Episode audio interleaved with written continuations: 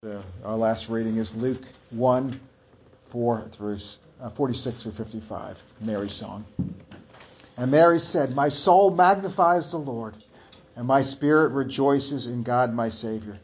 For he has looked on the humble estate of his servant. For behold, from now on all generations will call me blessed.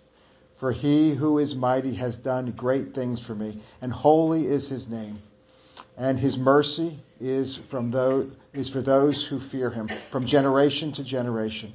He has shown strength with his arm. He has scattered the proud in thoughts in their hearts. He has brought down the mighty from their thrones and exalted those of humble estate. He has filled the hungry with good things, and the rich he has sent away empty. He has helped his servant Israel in remembrance of his mercy and he has spoken to our fathers, to Abraham, and to his offspring forever. Let's pray. Lord, may the words of my mouth and the meditations of my heart be acceptable to you in your sight, O Lord, my rock and my redeemer. Amen.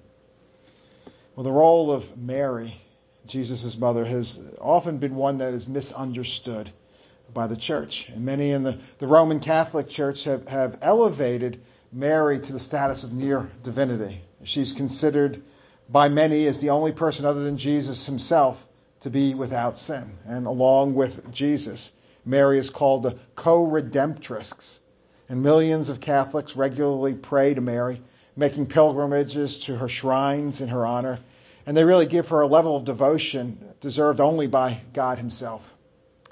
And perhaps in reaction to these abuses, the Protestant church has, for the most part, ignored Mary and failed to appreciate and learn from her virtues. And sadly, the study of this amazing woman of God has largely been neglected by the evangelical church. And this passage that we're looking at this evening, famously known as the Magnificat, which comes from the Latin Vulgate, the first word of the, the, the uh, Vulgate, this Magnificat has largely been devalued by evangelicals. According to a, a 2018 survey of self described evangelicals that was done by the Washington Post, they said 28% of evangelicals never even heard of the Magnificat. Another 43% said their church has never once read it or discussed it. 23% said they've encountered it a few times, and only 8% said that they regularly read through the Magnificat. And this is sad, really. This is sad because not only is this God's word, God's breathed scripture, which is profitable for us, but it's also because this young Jewish girl, Mary, provides for us a great example for what it looks like to be a believer, what it looks like to be a mighty woman of God. And that's what we're going to look at tonight. We're going to look at these qualities in Mary that make her an example for us. And the first thing we see about Mary from the Magnificat is that she knew she needed a Savior. We see this in the, in the very first two verses of this passage. Verses 46 and 47 it says, And Mary said, My soul magnifies the Lord, and my spirit rejoices in God my Savior. See, Scripture clearly contradicts the teaching that Mary was somehow sinless and, and uh, she was on equal footing with Jesus. Mary was a fallen sinner just like everyone else, and she too needed a Savior. The truth is, every single person who has ever lived, other than the baby that was in Mary's womb, is a sinner and needs a Savior. And this is not what makes Mary a great example for us as a woman of faith. What makes Mary a great example for us is that Mary recognizes her need for a Savior. And this is really the biggest obstacle that anyone faces to coming to Christ. And that is they don't think they need a Savior. They think they're okay on their own. They, they believe that God is happy with them. And the really thing is they don't understand God's awesome holiness. They don't understand the depth of their own depravity. And their self perception and their perception of God's standard are woefully out of touch with reality.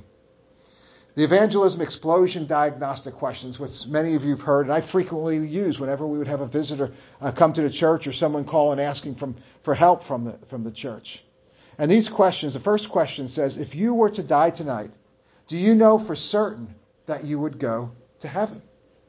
And you know, most people I ask this question to, they really don't know.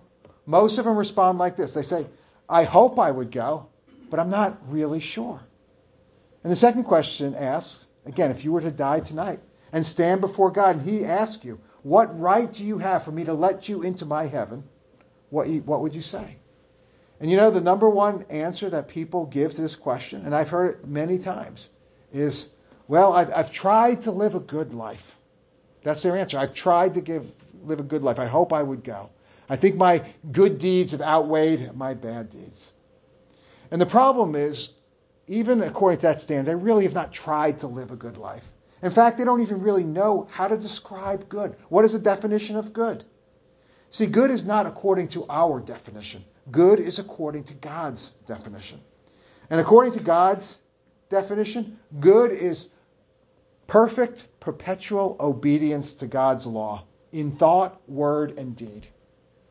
And not only that, it's motivated not by personal gain, but it's motivated solely because God is worthy of this obedience. And not one of us, not one of us ever meets this standard. We are all lost. We are all without hope, and we need a Savior. And Mary knew. Mary knew that she needed a Savior. And in this, Mary is an example for us. But simply knowing this, that we fail to meet God's standard, this is not enough. Simply knowing this would really only lead us to despair. And this is a problem that was experienced by the, the well known German monk and reformer Martin Luther. See, Martin Luther was intense. He was the best monk ever. He worked the hardest. He prayed the most. He was diligent in every single thing that he did. He always was going at 100%. And others thought because of Luther's intense devotion to his calling that he must have really loved God. But Luther replied to this Love God? Sometimes I hate him. Sometimes Christ seems to me nothing more than an angry judge who comes to me with a sword in his hand to the gallows with Moses. See, the reason he hated God is Luther knew that no matter how hard he worked, no matter how much he prayed, no matter how many hours he spent in the confessional, and he did, he spent so much that his priest actually said, Go away and come back when you actually have sinned a real sin. And Luther knew no matter how great a monk he was, he could still never meet God's standard. And Luther understood the perfection of God. Luther understood the holiness of God. And he knew that there was no way that he could measure up. He knew that God would be perfectly right, perfectly just to cast him into hell. And there was absolutely nothing that he could do about it. And this knowledge drove Luther to the brink of insanity. See, Luther knew the holiness of God. He had an accurate understanding of himself. He had an accurate understanding of his own inability to meet God's standard. And Luther completely understood his situation. The problem was that Luther at this time did not have an answer. He had no idea how to change this situation that he had. And this led him to the brink of insanity. But Mary knows. Mary knows not only that she needs a Savior, but Mary also knows exactly who this Savior is. And it was the baby in her womb. This is the whole reason why Mary sings the song.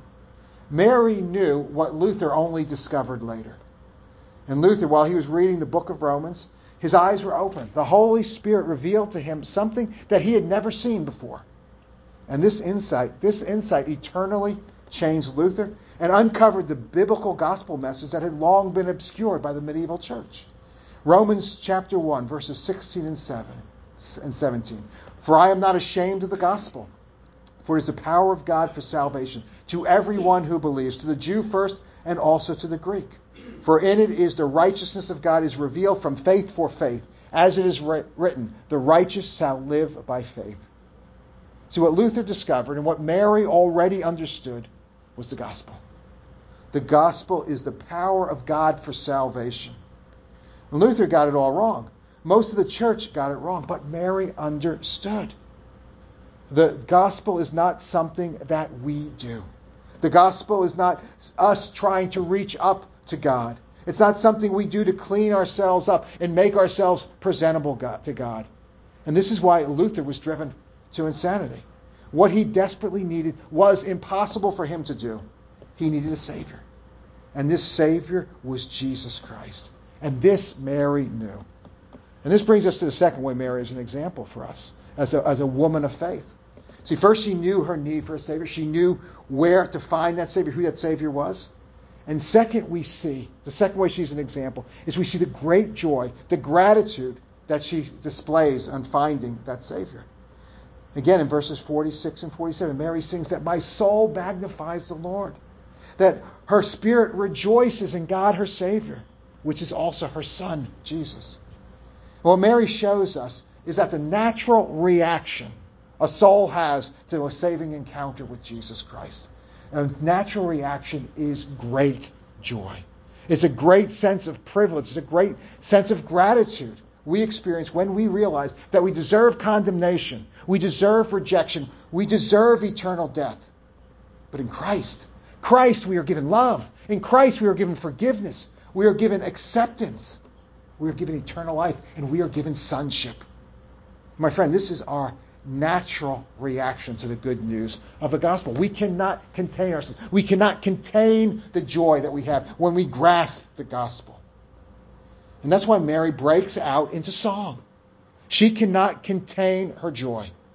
It must come out. It must come out in praise of God. Praise of God for His grace, for His mercy, for His totally undeserved goodness shown to this young girl and shown to each one of us who has been made a new creation in Christ by grace alone, through faith alone, in Jesus Christ alone, all for the glory of God alone. And Mary knows. Mary knows that generations will call her blessed. And she is blessed. For she has the amazing honor. An amazing honor was given to her to be the mother of her Lord, the mother of our Lord. But the truth is, this blessing pales in comparison to the even greater blessing that Mary has been given, and that is eternal life. That is being a child of God. That is being a new creation in Christ, redeemed through the blood of Jesus Christ. And this is the greatest blessing of all. This is the greatest blessing any of us could have. In fact, if this is all that we had, this would be enough. There would be no need for anything else. All we need is this. But this is not all that Mary's given. This is not all that we are given. Mary is given a unique call. She is the only person ever to live who is given this unique calling. She is called to be the mother of the Lord. She is the human vessel through whom the Savior comes into the world. This is Mary's calling. But Mary is not alone in having a unique calling, calling given by God, by which she served and glorified God.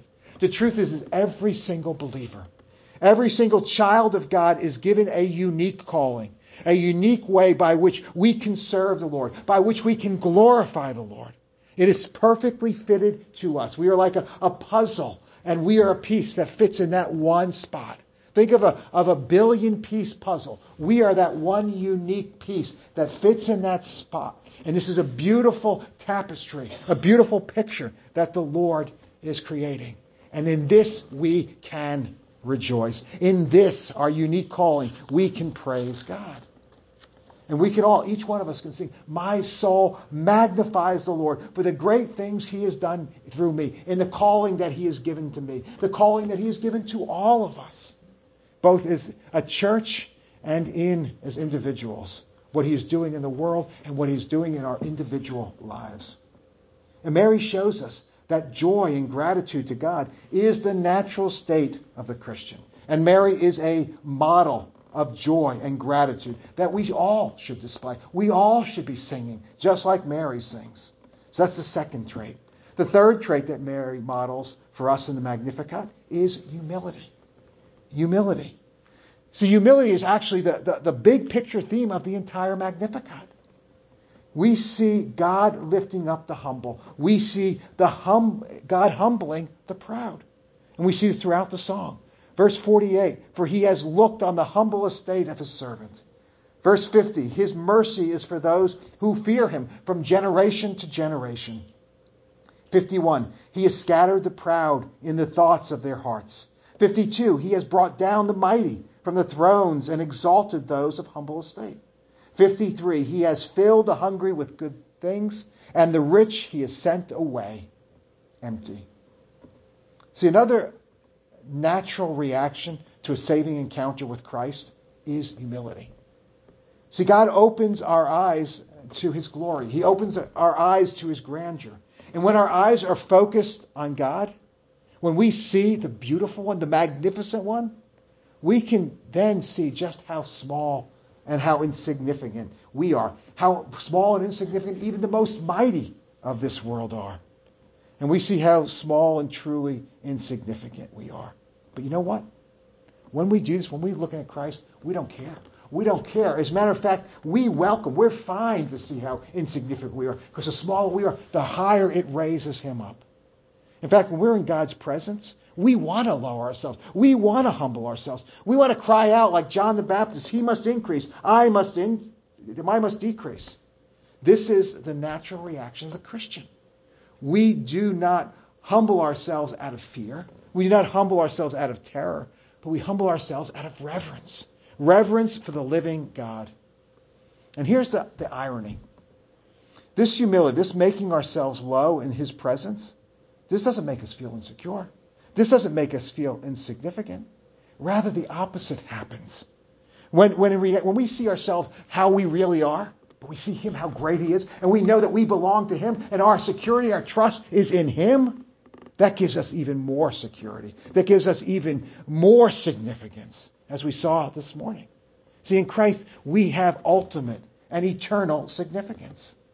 And we find that in Christ, really, the way up is the way down.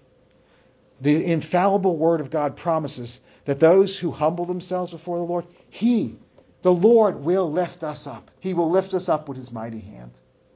And Mary knew this reality. Her humble life and her song is an illustration of this reality. The humility of Mary's proclamation, the Magnificat, is a testimony of her spiritual maturity. And you see, another reality of the Christian life is that as we grow in grace, as we grow in our knowledge and, and experience of the things of God, as our, as our walking with the Lord grows from, from years to decades, an interesting thing happens to us. Even though we truly grow in knowledge and holiness and spiritual wisdom, that is true. We also grow in humility. So as we know God better and we know ourselves better, and this knowledge is the knowledge not of our greatness, but rather of our fallenness and of our failings.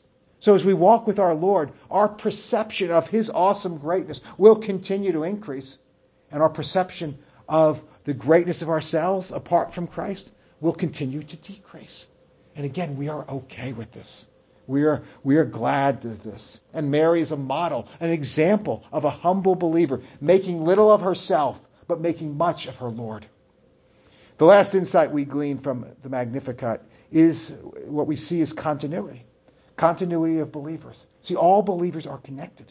And we see this continuity from Mary to the saints long before her, all the way to the saints of today, as well into the future, if the Lord tarries. And we see this in verse 55 where he says, As he spoke to our fathers, to Abraham, and to his offspring forever. See, this God, this Savior that was in Mary's womb, Mary's Savior, this is the Savior.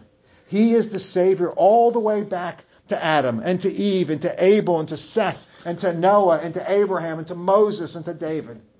He is the Savior of all of God's people, of all of his offspring, throughout time and into the future forever. And Mary's specific mentioning here of Abraham is significant. It's significant because Abraham shows us, uh, in Abraham, God has revealed the instrument, the instrument by which he imparts this grace to fallen humanity. How you, fallen humanity can become the offspring of God. And this instrument by which God imparts it is the only way, really, for this, these, this covenant promises to apply to us. It's the only way for his salvific grace to flow into us. And it was the same way that it flowed into Abel and to Seth and to Noah and to Abraham and to Moses and to David and to Mary and to all the saints throughout history. And it's the only way that it can flow to us. And this instrument was revealed to Abraham by God in Genesis 15:6 where God says, And Abraham believed the Lord. He had faith, and he counted it to him as righteousness. And that's the instrument. It is faith. Faith alone. See, we go from being enemies of God under his just wrath to becoming his beloved children. of God by grace alone, a grace that is received, that, that means it is made ours by faith alone. And it's not faith in anything in particular. It's not faith in faith. It is faith in the Lord Jesus Christ alone. And not a Christ of our imaginations, not a Christ of the New Age movement, not a Christ of, of Islam who says he is a prophet less, less than Mo, uh, Muhammad, not a Christ of Mormonism who says that Christ is the brother of Lucifer, not the Christ of liberal Christianity that says Christ was just a good human teacher, but was only a man. He didn't do miracles. He wasn't born of a virgin. He didn't rise from the dead. None of these Christs can save us.